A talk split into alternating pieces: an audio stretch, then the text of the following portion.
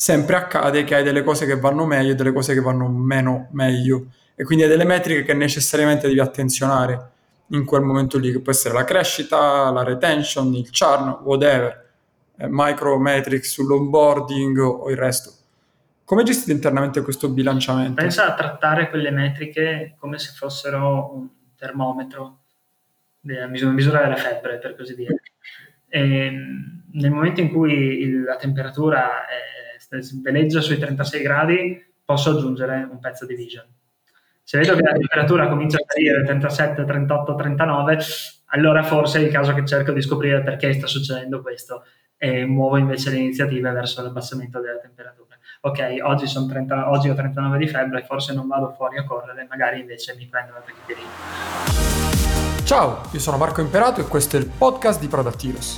Product Heroes è il punto di riferimento in Italia per il product management. Finora abbiamo aiutato oltre 180.000 persone tramite master, formazione d'azienda, guide, articoli e meetup. Facciamo anche attraverso questo podcast in cui intervisto product leader che spaccano e che potranno darti tantissimi consigli utili per migliorare il tuo modo di costruire, lanciare e muovere le metriche del tuo prodotto. Oggi sono con Paolo Taglia Pietra, che è Head of Product in Fisco Zen. Paolo è un ingegnere informatico, il suo percorso professionale inizia nell'automazione industriale. Dopo un MBA alla Bocconi e un lavoro in consulenza strategica da McKinsey Company, Paolo approda a Fiscozen, dove gestisce oggi l'intero team di prodotto. Con Paolo parliamo di cosa significa fare prodotto in un ambito, diciamo, ad alto tasso di burocrazia, o meglio potremmo dire in un ambito abbastanza noioso per chi non è del mestiere. Se infatti hai aperto una partita IVA nella tua vita, ce l'hai oggi o ti sei trovato costretto a svolgere delle pratiche per la dichiarazione del reddito o altro, sicuramente non è una cosa che ti ecco, fa svegliare con grande entusiasmo. Oggi però Fiscozen aiuta 25.000 persone in Italia a risolvere proprio questo problema. Paolo ci racconta qual è la strategia dietro la crescita della piattaforma e di tutti gli aspetti collegati al team di prodotto.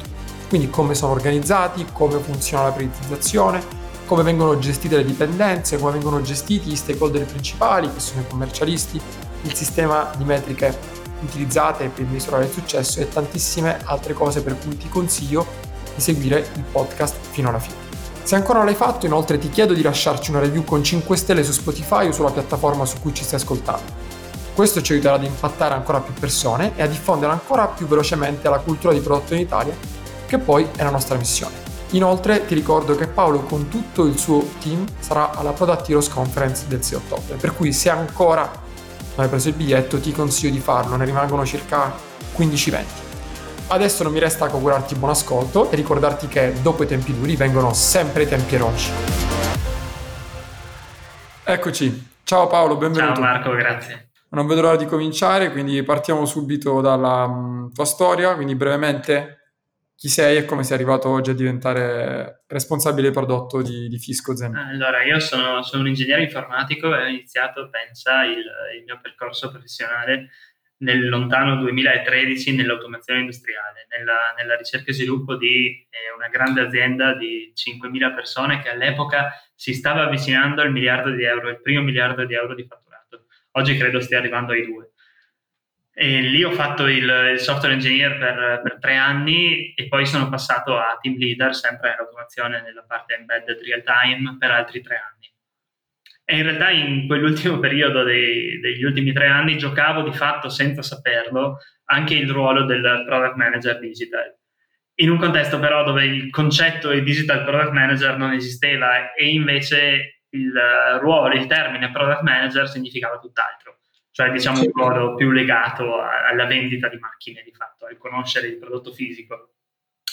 E lì il mio, il mio team, per quanto piccolissimo, manteneva un prodotto software usato dalle, dalle divisioni produttive interne dei costruttori di macchine più esigenti e in condizioni di risorse scarsissime e a fronte di, di tempi di sviluppo biblici e di test di procedure di qualità molto, diciamo, molto pesanti, e mm, ho imparato l'importanza della validazione delle soluzioni e dei rischi di feasibility, di usability e desirability. Una parte, diciamo, dei rischi che tipicamente affronta un product. Okay. Non avevo naturalmente nessuna idea dei problemi e dei rischi di business viability, perché se ne occupavano i miei capi, semplicemente non avevo voce in capitolo. E mm, avevo, avevo una grandissima difficoltà ca- proprio a causa di nessuna conoscenza, di separare il problem space dal solution space. No?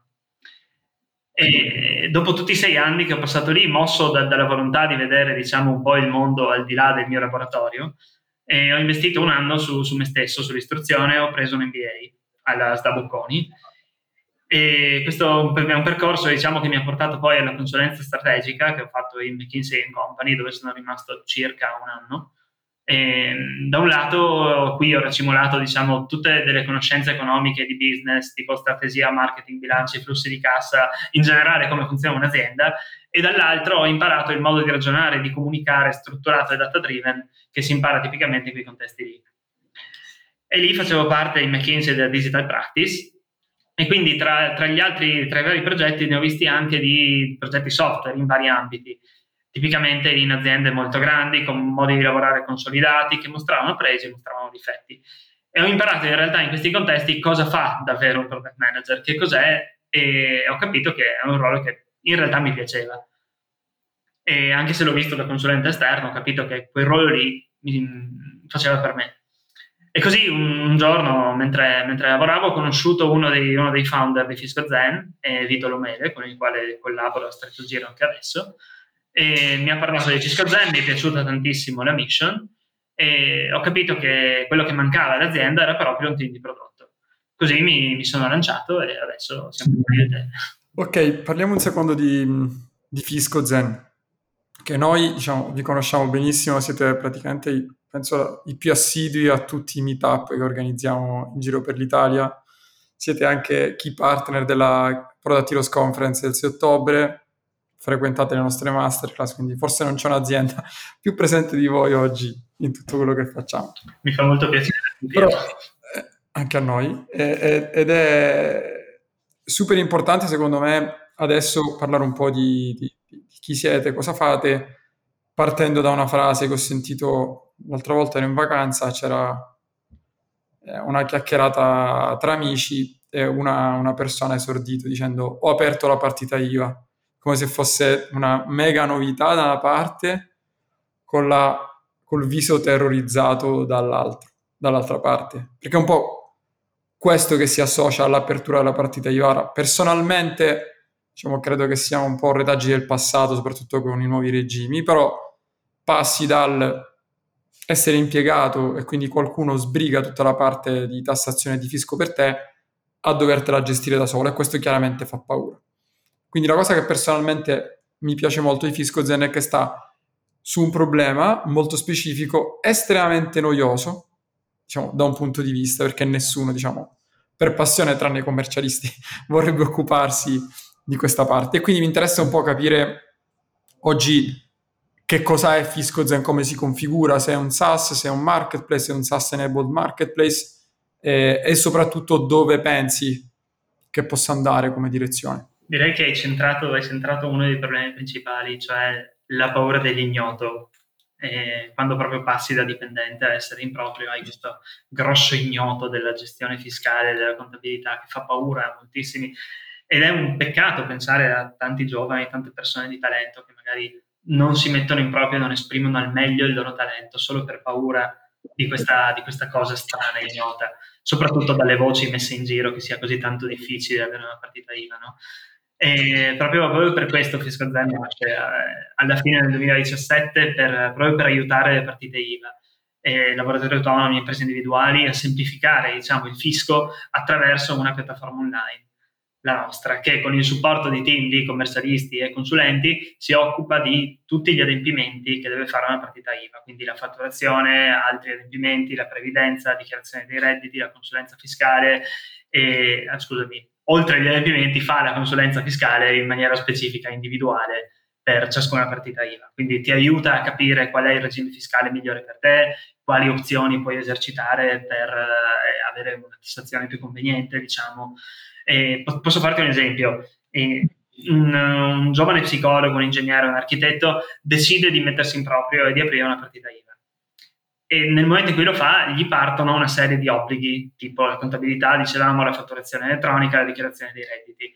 Sono obblighi che in generale richiedono di avere una mano o un supporto per essere sicuro di farli bene e di essere in regola. E questo, questo giovane, allora questa giovane, se sceglie Fisco Zen, trova proprio un servizio online che fa tutte queste cose, dalla fatturazione alla gestione degli adempimenti. Che nel concreto cosa significa? Significa che ha un'applicazione web per fatturare e anche per orientarsi negli adempimenti che ha e anche un commercialista dedicato che li segue costantemente. Quindi da una parte è l'applicazione della piattaforma, dall'altra è il rapporto umano con il tuo commercialista. È vero che il fisco è storicamente un settore, diciamo, in cui innovare è strano, è poco incline all'innovazione, eppure in realtà Fisco è nata nel momento in cui è, è, diciamo, nel momento in assoluto migliore per innovare. Da un lato hai le istituzioni statali che mettono a disposizione informazioni e servizi che con opportune autorizzazioni e procedure eh, si possono consultare, può consultare chiunque, per esempio la fatturazione elettronica, i cassetti fiscali, lo SPID, e dall'altro lato hai una generazione appunto di giovani partite IVA, di giovani commercialisti che vuole liberarsi da scartoffie e lavorare in un modo diciamo più orientato al futuro e meno legato alle, alle tradizioni vecchie. E da, dal 2017 ad oggi comunque stiamo riuscendo a far dimenticare il fisco a 25.000 clienti, quindi direi che un pa- qualche passo l'abbiamo fatto. Grande, ma ehm, come, ci siete, come, ci siete, arrivati a 25.000 clienti? Avete una strategia di crescita specifica, paid, organico, referral, whatever? Tutte e tre queste che hai detto le abbiamo, assolutamente, eh, assolutamente tutte e tre e tra l'altro abbiamo notato che la più efficace in termini di conversion è il referral, cosiddetto programma ambassador lo chiamiamo, e ehm, per il resto abbiamo puntato molto proprio su chi una partita IVA ancora non ce l'ha, quindi sulle nuove aperture. Perché eh, abbiamo parlato prima di persone che hanno paura dell'ignoto e, hanno, e, non si mettono in proprio per questo e noi vogliamo aiutarle, che è diverso invece una persona che ha già un commercialista per lui non è ignoto questa cosa. Se si trova bene con il suo commercialista, è un, target difficile no? rispetto a invece la persona che vuole mettersi in propria paura e noi arriviamo e ti tranquillizziamo. Ti tranquillizziamo perché ti gestiamo tutta la fiscalità in modo ordinato. Molto interessante, quindi in pratica è come se Fisco Zen, cioè come se il prodotto aiutasse delle persone a fare il passo e poi a usare il prodotto stesso. Ma come, gestito, come gestite questo gap di tempo? Perché immagino, cioè, ok, eh, io non ho partita IVA, magari neanche nutro oggi il pensiero di poter aprire una partita IVA. Conosco Fisco Zen magari dopo mesi o anni, proprio perché c'è un qualcosa che mi aiuta a gestire meglio la, la parte super noiosa e burocratica e, e, complessa. Mi apro una partita IVA e, e divento cliente Fisco Zen. Come gestite proprio relativamente alla parte di growth con degli obiettivi che chiaramente saranno di, di breve e medio termine, quindi trimestrali o annuali? come gestite questo gap temporale sui nuovi clienti, cioè quelli che non hanno ancora una partita IVA? Eh, se non ho capito male, mi stai chiedendo il gap tra quando la persona sta pensando a mettersi in proprio a quando decide sì. di aprire la partita IVA. Sì, esatto. E eh, questo è interessante. Nel, nel, sito abbiamo un mucchio di guide che spiegano alle persone eh, che cosa ci vuole, come si fa a fare il loro mestiere, ovviamente non in senso tecnico, non spiego uno psicologo come fare lo psicologo, ma gli spiego quali sono gli adempimenti che dovrà fare qualora decidesse di mettersi in proprio. Okay, così cosa succede? Che l'aspirante psicologo in proprio cerca eh, su come si fa a fare lo psicologo online, come si fa, serve una, serve una partita IVA, punto di domanda, per esempio, e finisce sulle guide di Fisco Zen, dove i nostri fiscali hanno spiegato che cosa ci vuole, che cosa serve e quant'altro. Finisce magari anche su una miriade di altri siti, okay? in cui si spiega che serve la partita IVA a un certo punto si rende conto che Fiscal Zen stessa offre il servizio di apertura partita IVA e qui parte un, il canale di comunicazione con i nostri sales, il cui scopo è capire se con il cliente la soluzione migliore è effettivamente aprire una partita IVA. Non è sempre così. Okay. quindi c'è una lunga fase di consulenza, lunga, dipende dalla decisione dell'utente, eh, c'è una fase di consulenza in cui il sales cerca di capire se effettivamente per te, aspirante psicologo, è il momento giusto di aprire partita IVA o se magari ti, ti conviene ancora andare con prestazione occasionale, c'è un limite, ma fino a quel limite lo puoi fare e magari aprire partita IVA l'anno successivo. Okay?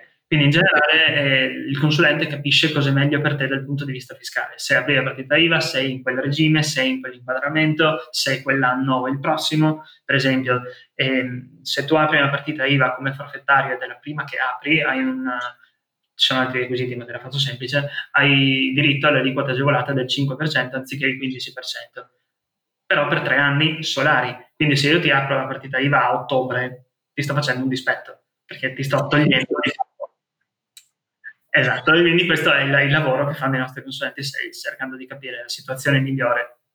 Nel frattempo, naturalmente, il cliente va tenuto caldo e gli va ricordato che ha, lui ha questa decisione in mente.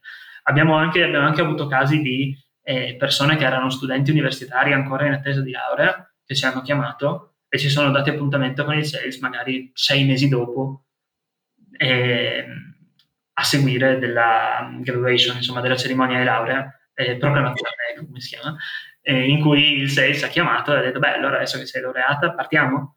E, e siamo effettivamente partiti, quindi eh, sono tutto sommato belle storie anche da sentire, quelle che intercorrono tra sales e clienti. Ecco, forse la, il takeaway migliore da questa cosa è che c'è una fase di consulenza pre-vendita completamente gratuita, naturalmente, in cui noi ti aiutiamo a capire se davvero è il tuo futuro metterti in proprio e qual è il modo migliore per farlo. Voglio stare proprio su questa parte, poi dimmi onestamente se puoi rispondere o meno, però trovo molto interessante il fatto che voi chiudiate poi la parte finale del funnel con una persona che vende, che rispetto poi al, al valore iniziale potrebbe avere poco senso perché una, diciamo, il cliente base paga circa 400 euro, 399 e tu metti un sales, quindi tipicamente tu non metti un sales per importi così bassi, quindi questo mi fa pensare che la vostra retention sia estremamente buona perché lo prendete una volta e poi la persona rimane per sempre. Quindi il valore non è 400, ma invento, fai 5 per 4 e 2000, allora su 2000 magari un'ora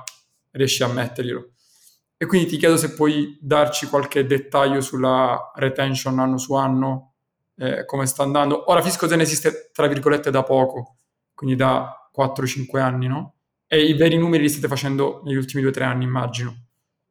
Però se ti va un po' di raccontarci il retention e come lavorate sulla retention. La leading metrics rispetto poi al chart. C'è, c'è una retention fisiologica, se vuoi, che sono tutte quelle, tutte quelle persone che si sono effettivamente messe in proprio, ma poi dopo un anno o due, quello che vuoi, hanno capito che non è per loro. Ad esempio l'e-commerce che non vende, oppure lo psicologo che non trova appuntamenti e altri casi del genere. Questi qui sono retention super fisiologica perché chiudono partita io tutto, anche altre, altre cose che li aiutiamo a fare, peraltro. Nel momento in cui hai capito che non hai scelto la strada corretta, è giusto che il tuo servizio commercialista ti aiuti anche a districarti, per così dire. E, ehm, ci sono, ci sono diciamo, un, almeno un 15% di utenti che, di churn, diciamo, che esiste solo per questo. Okay? E per il resto il, il nostro retention rate si aggira adesso, dopo un po' che ci lavoriamo, sull'80% posso rispondere senza problemi. E, ehm, e il lifetime value che consideriamo di un cliente non ci sei andato molto distante con la tua stima. Come lavoriamo, come lavoriamo sulla retention? Beh, e, sai, si collega un po' al discorso che hai fatto all'inizio della presenza del sales. La presenza del sales serve a stabilire una relazione umana. È chiaro che, sai, come con le banche, i mutui online, quelle cose lì, c'è un istruttore a un certo punto che controlla freddamente se, tu, se la tua situazione economica va bene per fare il mutuo. È una cosa molto fredda, ti aspetti un giudizio dalla banca che arriva con un martello. E di fatto invece da noi il sales ti aiuta a capire se metterti in proprio fa bene per te. E spesso i clienti sono molto contenti della relazione che costruiscono con il consulente sales perché lui si interessa del tuo futuro professionale, si interessa di capire se stai intraprendendo una strada corretta, vedi come, quanto vi stiamo allontanando dalla figura classica del commercialista. E, e, alla fine il consulente sales riesce a costruire un rapporto umano con il cliente, che poi il commercialista che affiancava il cliente, che è il commercialista dedicato, continua a costruire, a costruirsi sopra. Ed è grazie a quel rapporto umano spesso che lavoriamo sulla retention. Ok. E l'ultima domanda sulla retention, perché ovviamente per chi fa il prodotto forse non esiste una metrica più importante di quanto tu di come e quanto, quanti utenti riesci a mantenere, utilizzate una o un set di metriche specifiche come predittive della retention o del churn, quindi qual è il set di leading metrics che utilizzate, che sia una o più, se puoi rispondere chiaramente. Eh, ti dirò che non è una domanda facile. Eh, la risposta onestissima è che stiamo lavorando per identificarle. Quindi sì, okay. ne abbiamo, non siamo certi che siano le migliori. Del resto, chi lo è? Eh, stiamo lavorando per identificarne le altre. Ok, finora abbiamo parlato dei, diciamo, dei liberi professionisti, però diciamo, il vostro braccio armato sono i commercialisti, perché poi se vuoi Fisco Zen la cosa secondo me molto figa e interessante è, è come se fosse uno strumento a disposizione dei commercialisti per scalare la, la gestione. Quindi ci racconti un po' meglio questa parte. Chiaramente non è un marketplace tradizionale in cui c'è un listings di roba all'Airbnb, tu clicchi, vai e, e disintermedi la, e intermedi, scusami, la relazione qualcosa di molto più articolato. Però come i commercialisti vivono dentro Fiscozen? Tra l'altro avete dei commercialisti vostri o sono esterni? Come è configurata questa, la parte di supply, tra virgolette? Certo, allora sono d'accordo con te che non, non siamo certo un marketplace tradizionale, non siamo un sito di annunci, ecco. E, ehm, I commercialisti per risponderti eh, velocemente sono nostri, nostri ovviamente, nel senso che sono dei nostri partner e lavorano in collaborazione, lavorano in collaborazione con noi. Parlerei, diciamo, più che di, eh, più che di marketplace, parlerei di futuro della professione del commercialista con noi. E, se ci pensi, un commercialista che utilizza Fiscozen oggi ha una giornata eh, molto diversa da, da, un suo omologo, da un suo collega che lavora in studio. No? Trascorre quello che, quello che cerchiamo di far apparire, o meglio di di far risaltare è che il commercialista che lavora con noi trascorre molto tempo a coltivare la relazione con il cliente, mantenendo il rapporto umano di cui dicevo prima e a e fare di consulenza fiscale personalizzata. Ma perché ci siamo accorti che non sono solo le partite IVA a soffrire il peso della, bu- della burocrazia, ma anche gli stessi commercialisti. No, prendendo il, un parallelo del giovane psicologo di prima, un giovane commercialista praticante che inizia la sua carriera in, in, un grande studio, di fatto sogna di passare il tempo, passare il suo tempo a fornire consulenza fiscale ad alto, ad alto valore aggiunto ai suoi clienti, ma in realtà si ritrova immerso in noiosissime pratiche da, da sbrigare, scartoffi, diciamo. E noi con il prodotto riusciamo proprio ad automatizzare il più possibile quelle pratiche noiose, lasciando più tempo ai commercialisti per parlare con i clienti. E i commercialisti che lavorano con noi, okay, in questo modo sono i nostri partner, sposano, se ci pensi, un modo di lavorare diverso, una visione diversa della loro professione. E noi comunichiamo, questa, comunichiamo i nostri valori, comunichiamo questa nostra visione già in fase di outreach, quando parliamo con i, con i commercialisti. E, e, usiamo la tecnologia su cui li formiamo nei primi mesi okay, per uh, formare le fondamenta di questa collaborazione, in cui noi facciamo la parte digitale e loro fanno la parte umana. Quindi diciamo che il commercialista nello specifico è sia diciamo, la parte senza la quale il vostro prodotto non può funzionare, perché appunto non è una piattaforma automatizzata completamente, tipo eh, ricordo Taxfix in Germania, tu arrivi lì, compili tutto online, poi sì, c'hai i fiscalisti lì dentro, però ecco il lavoro, diciamo, tra virgolette, viene svolto dalla macchina. Da voi il lavoro viene svolto dal commercialista, quindi il commercialista senza il commercialista la piattaforma non può funzionare. Allo stesso tempo non è libero di far crescere, cioè, sto cercando di inquadrarlo mm, nel modello mm, e poter trovare un modello che possa identificare FiscoZen se esiste. Cioè, allo stesso tempo il commercialista non è libero di entrare dentro FiscoZen e poter fare quello che vuole alla Airbnb o Uber, posso fare quanti ride voglio al giorno, posso ospitare quante volte, avere mille case diverse, è, è molto inquadrato, quindi è, parte, è, come se fosse parte del team, quindi è proprio uno stakeholder interno che contribuisce allo sviluppo della piattaforma stessa, immagino. Assolutamente sì, è vero. Non, eh, mi, mi, dispiacerebbe dire che non è libero. Eh, naturalmente, allora è vero che il prodotto ha bisogno del commercialista per funzionare, ok? Questo perché il commercialista eh, ha con il cliente un contratto di conferimento di impiego, come è giusto che sia, è normale, eh, che vuol dire che il commercialista firma tutti i suoi adempimenti. Okay? Per quanto il prodotto aiuti e automatizzi il più possibile la preparazione di questi adempimenti, è il commercialista che poi li firma, diciamo. Ed è proprio per questo che... Certo, che si assume la responsabilità poi finale, perché ricordiamoci che in tutto questo delirio, se c'è uno sbaglio, c'è il commercialista che poi ha la responsabilità di solito, che è assicurato e le lettere che ti arrivano 3-4 anni dopo, insomma, anche quelle dovranno essere gestite. Gli avvisi, gli avvisi bonari. Eh, e dicevo, il, questo rende il commercialista uno stakeholder importantissimo e un pezzo indispensabile del funzionamento dell'azienda, oltre che del prodotto. Certo. Nel, nel modo, quando parli di eh, mancata libertà del commercialista, diciamo, io parlerei di eh, organizzazione, organizzazione del suo lavoro, no? E noi quando mi viene in mente una frase, una frase eh, molto carina che ci ha detto un commercialista durante, uno dei nostri commercialisti durante una user interview, quando le abbiamo chiesto ma per te Fisco Zen che cos'è? E la risposta che ci ha dato è stato per me Fisco Zen è un calendario. Ed è, è una, risposta, una risposta molto bella perché fa capire eh, un, un, lato importante del nostro prodotto che è lo, la, diciamo, fare, fare, la gestione delle scadenze, del scadenziario al commercialista oltre che al cliente. Okay? Organizzargli il lavoro e mettergli, diciamo, fare una sorta di streamlining della sua giornata. Okay? E, come, un, come, una sorta di CRM, no?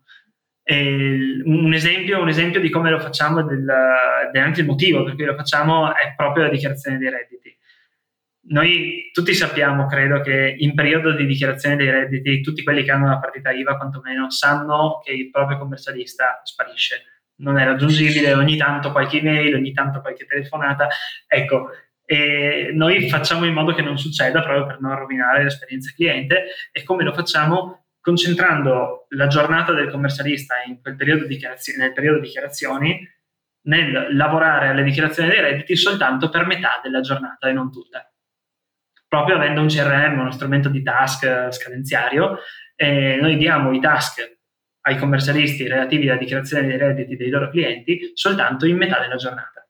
Così l'altra metà sono liberi di costruire e coltivare quel rapporto umano che noi cerchiamo sempre di mettere al centro.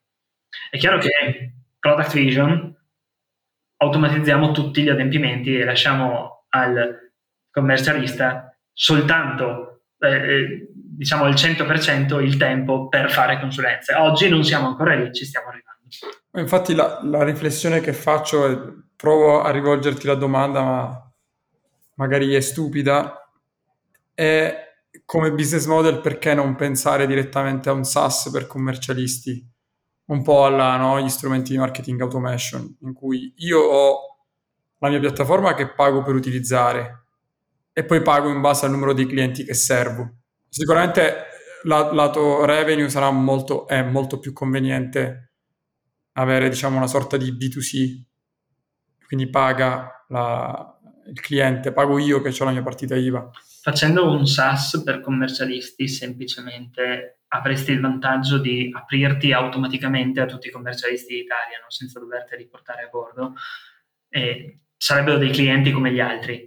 Il tema è che noi siamo di più di un intermezzo tra commercialista e IVA. E anche il commercialista che lavora con noi lavora in un modo completamente diverso dal commercialista tradizionale, sposa i nostri valori. Ti faccio un esempio, ehm, il, il tone of voice. Noi in, formiamo tutti, non solo i commercialisti, tutte le persone che lavorano in Fiscal Zen, ma anche i commercialisti, sono formati su un tone of voice che tra le varie cose ha che devi essere empatico. Okay? se tu diventi un nostro commercialista partner, vuol dire che secondo te, quindi sei stato formato su questo, vuol dire che secondo te è giusto offrire al cliente quel tono of voice che proponiamo noi, che proponiamo noi tra cui c'è una forte componente empatica.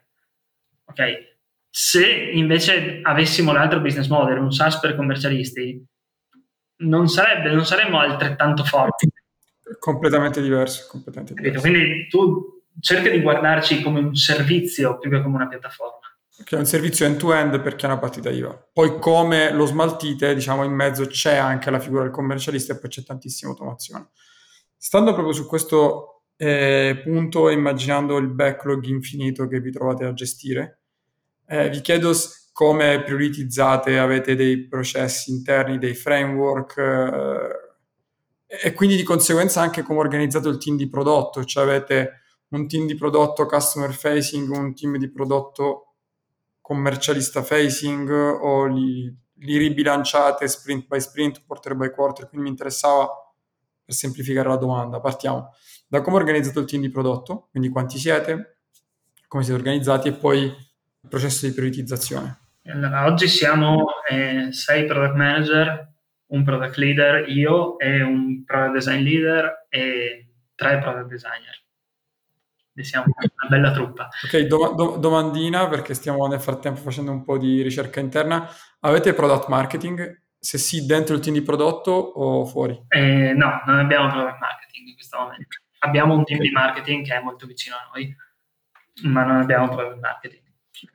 E abbiamo, abbiamo, diviso il, il, modo in cui t- tutto il prodotto, tutta la piattaforma l'abbiamo divisa in due aree di fatto. Una che si occupa del ciclo di vita del cliente e delle sue interazioni, diciamo, day to day con la piattaforma, con l'obiettivo di costruire un rapporto di fiducia, e l'altra si occupa di ade- agevolare i commercialisti nella preparazione e la firma degli adempimenti, no? come con l'automazione, con il controllo, con la verifica. E la prima area è composta da due squad, la seconda da quattro squad, oggi da cui i famosi sei product manager, un product manager per squad. La squad infatti è composta da un trio, eh, il product manager, il product designer e il tech team leader, e da, da 3 fino a 6 software engineer. E la parte di tech, naturalmente il tech team leader e il software engineer riportano al team tech, mentre il product manager e il product designer riportano al team product. Avrai notato che 6 squad, 3 product designer, sì, perché in questo momento sono in comune, diciamo, tra più squad. E nel, nel, mezzo abbiamo i ruoli di product leader e di product design leader per, per coaching, per comunicare la vision, per in generale i, avere, avere, coerenza, mantenere la coerenza tra le soluzioni e last but not least per beccare eventuali dipendenze e sinergie tra le varie squadre. Stando proprio sulle dipendenze, ti chiedo come affrontate la parte di prioritizzazione. Ok, eh, allora è interessante è molto interessante in realtà perché è un problema che ci poniamo di continuo e ogni volta ne ridiscutiamo se stiamo facendo la cosa migliore oppure no. E, tutta l'azienda in realtà affronta lo stesso problema, no? ogni dipartimento ha la sua roadmap e ogni dipartimento pensa sì ma è, come faccio a decidere la prossima iniziativa che, che, che porterò in porto? Okay, lavoriamo a trimestri tipicamente. E, e ogni, ogni, dipartimento aziendale ha una lista di iniziative in pancia piace, cui piacerebbe, che piacerebbe validare, che piacerebbe portare in porto. E in realtà anche noi, ognuno dei program manager lavora con diciamo eh, uno o più stakeholder che sono tipicamente dirigenti o head off del, del, di un certo dipartimento. Vuoi chi lavora con i commercialisti, chi lavora con i sales, chi lavora con il marketing. E tipicamente la, nella lista di iniziative eh, il product manager ci mette del suo. E, ogni, ad, ogni, ad ogni, diciamo, prima di ogni fine trimestre si cerca di decidere quale sarà la prossima iniziativa da mettere in campo nel trimestre successivo. Come fai a decidere? Ma eh, cosa sono le iniziative? Se ci pensi, le iniziative sono, non sono altro che ehm, delle costruzioni di pezzi di azienda, dei pezzi di vision, okay, che ti permettono di raggiungere la vision che abbiamo tutti in testa tra uno, due, tre anni. Okay? E tu cerchi naturalmente di costruire quella vision il più velocemente possibile, mantenendo però eh, nel contempo la solidità, la solidità economica, la stabilità, la sostenibilità, ecco come si dice, eh, dell'azienda. Quindi ogni trimestre tu ti ritrovi a dire, va bene, la, per, andare, per, andare, verso la vision vorrei fare questo, questo, questo e questo. Per la situazione in cui siamo adesso posso fare questo e questo. Oppure, sì, però per la situazione in cui siamo adesso preferisco fare quest'altra iniziativa che invece è più stabilizzante. Ed è una decisione che product manager e, e stakeholder prendono insieme, tipicamente.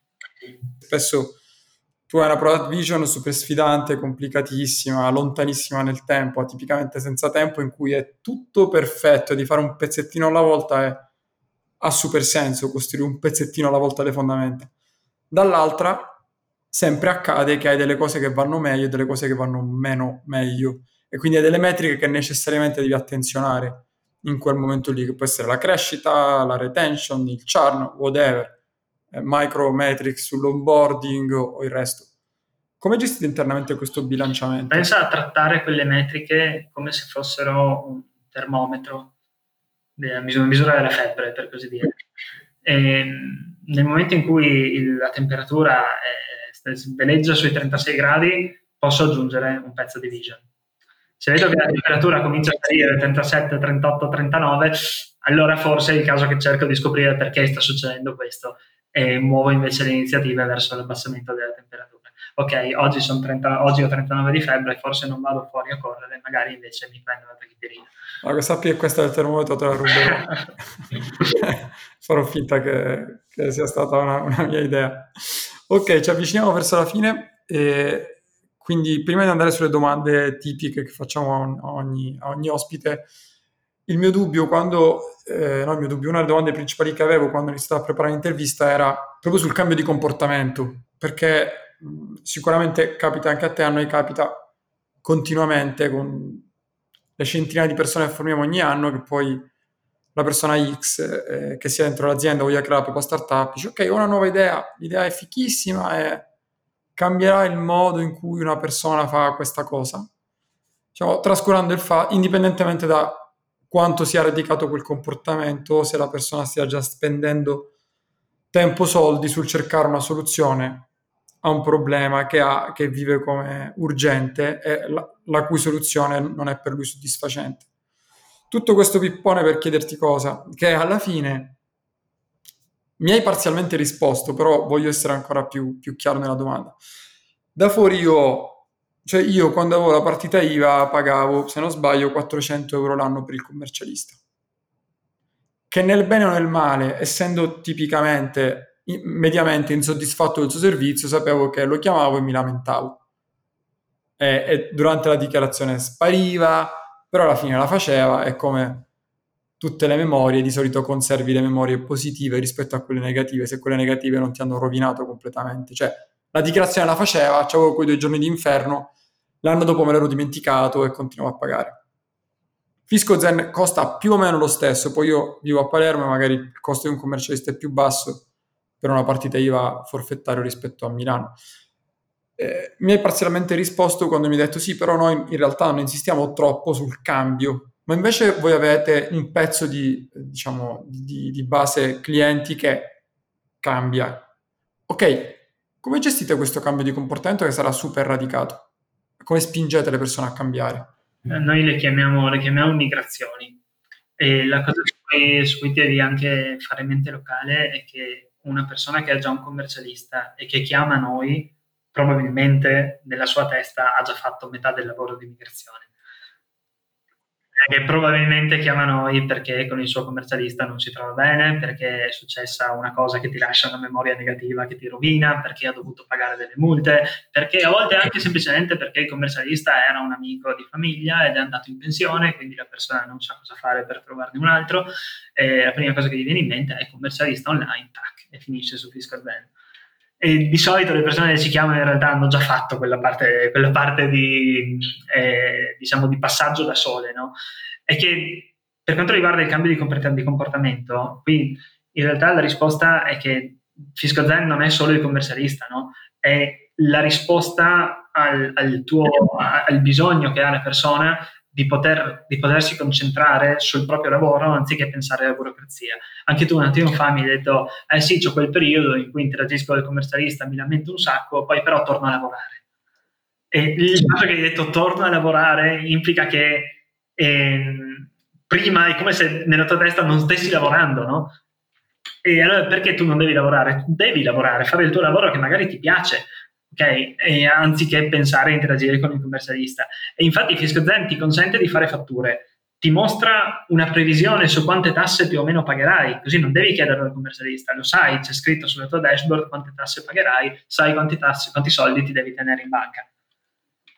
E ti guida nel pagamento degli F24, anche lì così non serve che chieda al commercialista, e ti guida nel fornire i documenti giusti perché il tuo commercialista faccia la dichiarazione dei redditi. No? Così la, la tua relazione con il, con il, professionista, il commercialista, si porta a un livello in cui al centro c'è il rapporto con lui e la consulenza. e non al centro c'è cercare di capirsi nelle email, ah ma io volevo il contratto d'affitto dell'appartamento, no ma questo è l'appartamento di tuo fratello, io voglio quell'altro, capito? Lì, lì ci pensiamo noi. Mentre con il commercialista c'è effettivamente eh, una, una conversazione su eh, quale regime ti conviene o, altre, altre, o magari se portare in detrazione una spesa ti conviene o no, magari in alcuni casi le spese non si possono detrarre, allora spiegartelo è il commercialista e te lo spiega in maniera empatica, umana, giusta. Ultime due domande, le stesse per tutti, quindi qual è stato l'errore più grande che hai commesso e cosa hai imparato? Come precisazione sempre la stessa, cioè a, me, a noi non interessa sapere eventuali disastri che hai combinato come tutti li abbiamo combinati, ma piuttosto un errore che è stato talmente significativo eh, che ti ha permesso di, di, avere una grande quantità di apprendimento che ti porti dietro tuttora e quindi ti guida anche sulle decisioni che devi prendere. È una risposta molto divertente in realtà. È un, è un, errore, è un errore, da product manager di quando non era un product. Eh, di quei tempi, diciamo in un'esperienza precedente di fatto sono riuscito a sprecare vari mesi di sviluppo di, del mio team inseguendo un'idea che poi si è rivelata impossibile. E l'idea era di, di fatto eh, qualcuno più senior di me in azienda, e la quale idea io, eh, io non ho validato e non, non, ho neanche provato ad oppormi. Cioè, cosa ho fatto? Non ho detto di no, sono andato dritto avanti a testa bassa e non, non ho pensato e il risultato è stato lo spreco di questi mesi di lavoro mio e del mio team è stata, se vuoi, la, la, prima occasione in cui ho imparato l'importanza di, di, una skill, secondo me, utilissima per un product manager e anche per tanti altri profili, e cioè saper, saper dire di no. Bisogna sapersi mettere di traverso, bisogna sapersi opporre, bisogna... Eh, in McKinsey si chiamava obligation to dissent. Eh, bisogna, far, bisogna, far, notare che eh, se un'idea se non sembra brillante va, va detto va detto, così si evita di sprecare risorse, anche se viene da qualcuno più senior. Guarda, sicuramente dire di no è anche un errore che ho fatto tantissimo. La complessità, secondo me, anche per chi ci ascolta e che magari sta iniziando, è capire come dire di no. Perché ora che magari hai più responsabilità, hai più esperienza, hai più sicurezza in te stesso, sai che, anzi, hai la certezza che chi sta sopra non vuole aver detto di sì vuole che l'azienda funzioni bene, quindi cioè, è proprio diverso. Cioè, adesso, poi tra l'altro, adesso io come imprenditore odio se le persone mi dicono di sì pur di togliermi di mezzo, perché tanto l'ho deciso io, io che mi dicano di no, che non funziona un cavolo e che si faccia una cosa che muove le metriche. Però mettendoti nei panni di una persona magari un po' più junior, se potessi dare un solo consiglio su, su come dire di no, chiaramente senza crearsi casini per il resto della vita in quell'azienda, non mortificare o non offendere le persone che probabilmente stanno sopra.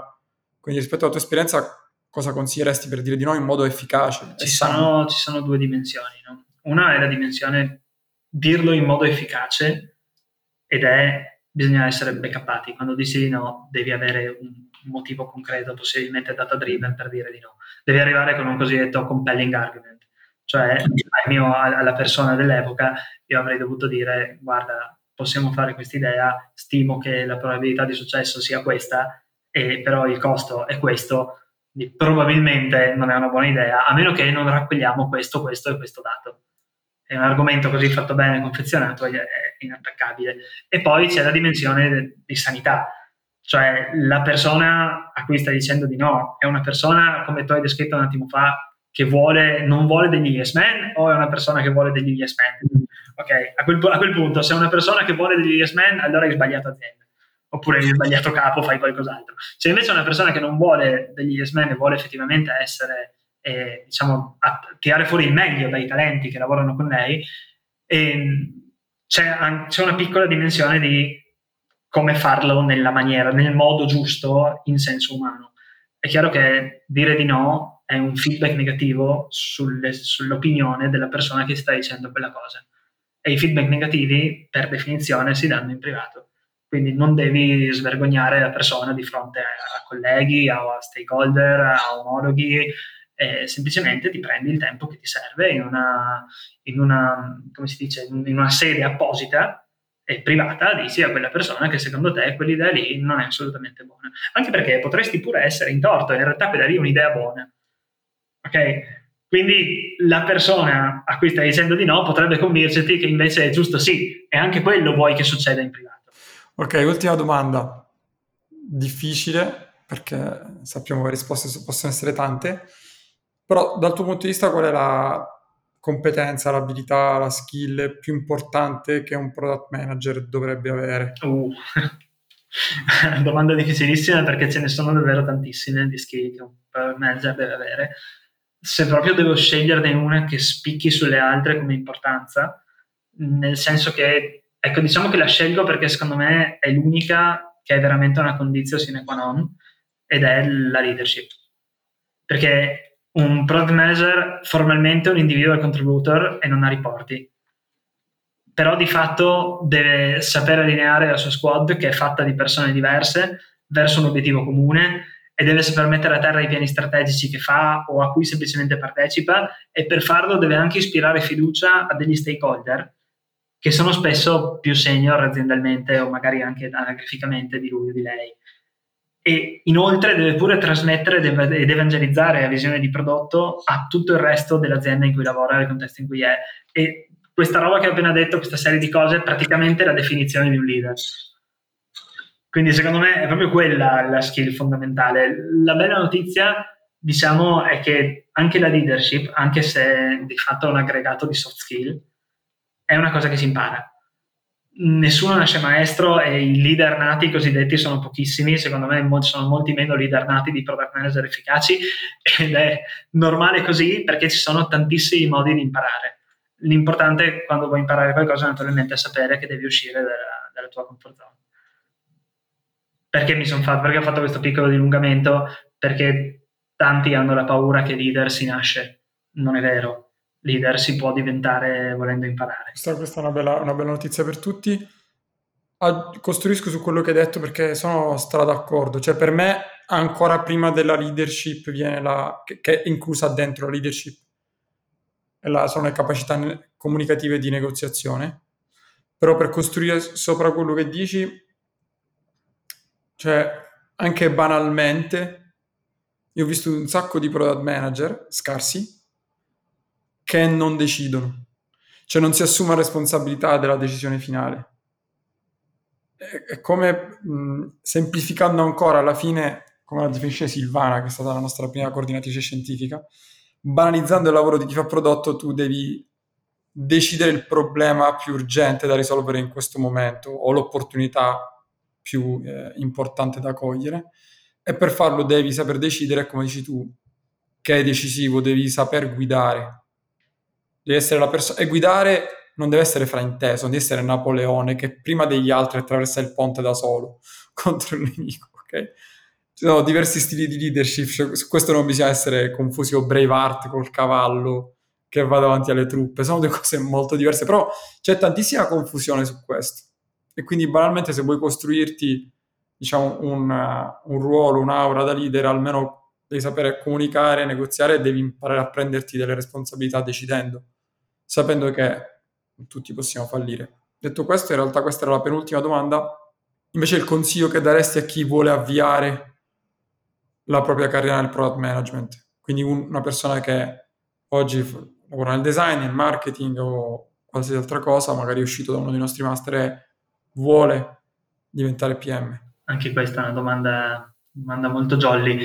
Eh, diciamo che se tu dovessi, dovessi chiedermi un consiglio così, io ti direi di cercare, come primo consiglio, proprio di cercare una startup, cioè di non partire da ambienti troppo maturi.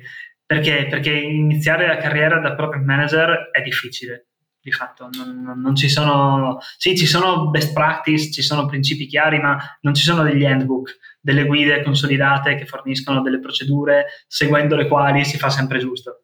È un lavoro estremamente creativo e ricco di complessità da gestire e all'inizio può essere davvero scoraggiante. E quindi magari entrare in una realtà troppo consolidata ti inquadra e ti fornisce un sacco di best practice meravigliose che però potrebbero essere fin troppo ben confezionate per funzionare in quel contesto lì. Invece in una startup tu hai libertà di movimento e hai un sacco di spazio per avere impatto e magari costruire tu stesso o migliorare i processi esistenti.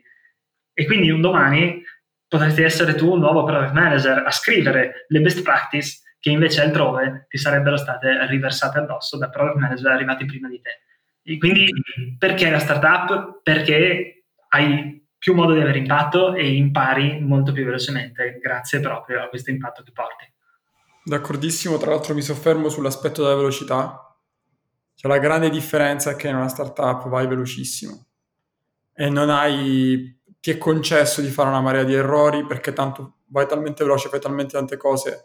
Se sei in pre-product market fit, è scontato che ancora non si sa esattamente come dovrà essere il prodotto per avere il mercato, quindi è un costante lavoro e poi ti abiti, dal mio punto di vista, a gestire la pressione vera, che non è la pressione dei capi che vogliono yes men, è la pressione del, della cassa che sta finendo e quindi o funziona o è finita. E quindi cercatevi una startup. Aggiungo con un buon capo, quindi che sia l'amministratore o whatever, però sceglietevi non solo la startup, sceglietevi la persona a cui risponderete, perché quello fa tutta la differenza del mondo, davvero fa la differenza tra rimanere bloccato tre anni in una startup che poi chiude, o rimanere tre anni in una startup che poi chiude però con un capo cazzutissimo che ti ha fatto crescere tantissimo. È vero, anche perché quando un'azienda è così piccola, spesso la eh, diciamo in fase startup la company culture riflette la persona, riflette, quindi se tu rispondi al founder vuol dire che ti troverai bene nella company culture di un'azienda che riflette quella persona lì, se ti trovi bene con lui o con lei. Grande Paolo, grazie mille. Ci vediamo sicuramente il 6 ottobre alla Product Heroes Conference e poi ti ricordo, ma non so se l'abbiamo già comunicato in newsletter, noi il 14 settembre siamo di nuovo a Milano per il primo meetup eh, dell'anno. Sicuramente ci sarete e quindi ci vediamo presto. Grazie mille. Grazie dell'invito Marco. Ciao Paolo. Ciao Marco. Grazie per aver ascoltato questo episodio di Product Heroes. Se l'hai trovato utile, iscriviti su YouTube, Spotify, Apple, Amazon, insomma, dove ascolti i tuoi podcast normalmente, così non ti perderai neanche un episodio. Prima di andare via, vota con 5 stelline questo podcast o scrivi un commento, una recensione. Questo ci aiuterà a raggiungere sempre più persone e quindi aumentare la diffusione della cultura di prodotto in Italia, che poi è la nostra mission finale. Quindi il podcast è soltanto uno dei tanti modi che Product Heroes utilizza per spingere la cultura di prodotti. Trovi maggiori informazioni e tutte le attività che svolgiamo su productheroes.it e soprattutto non perderti l'appuntamento più importante che stiamo spingendo negli ultimi mesi che è la Product Heroes Conference che sarà a Milano il 6 ottobre 2023. Anche su questo trovi tutte le info su productheroes.it. Ciao e alla prossima!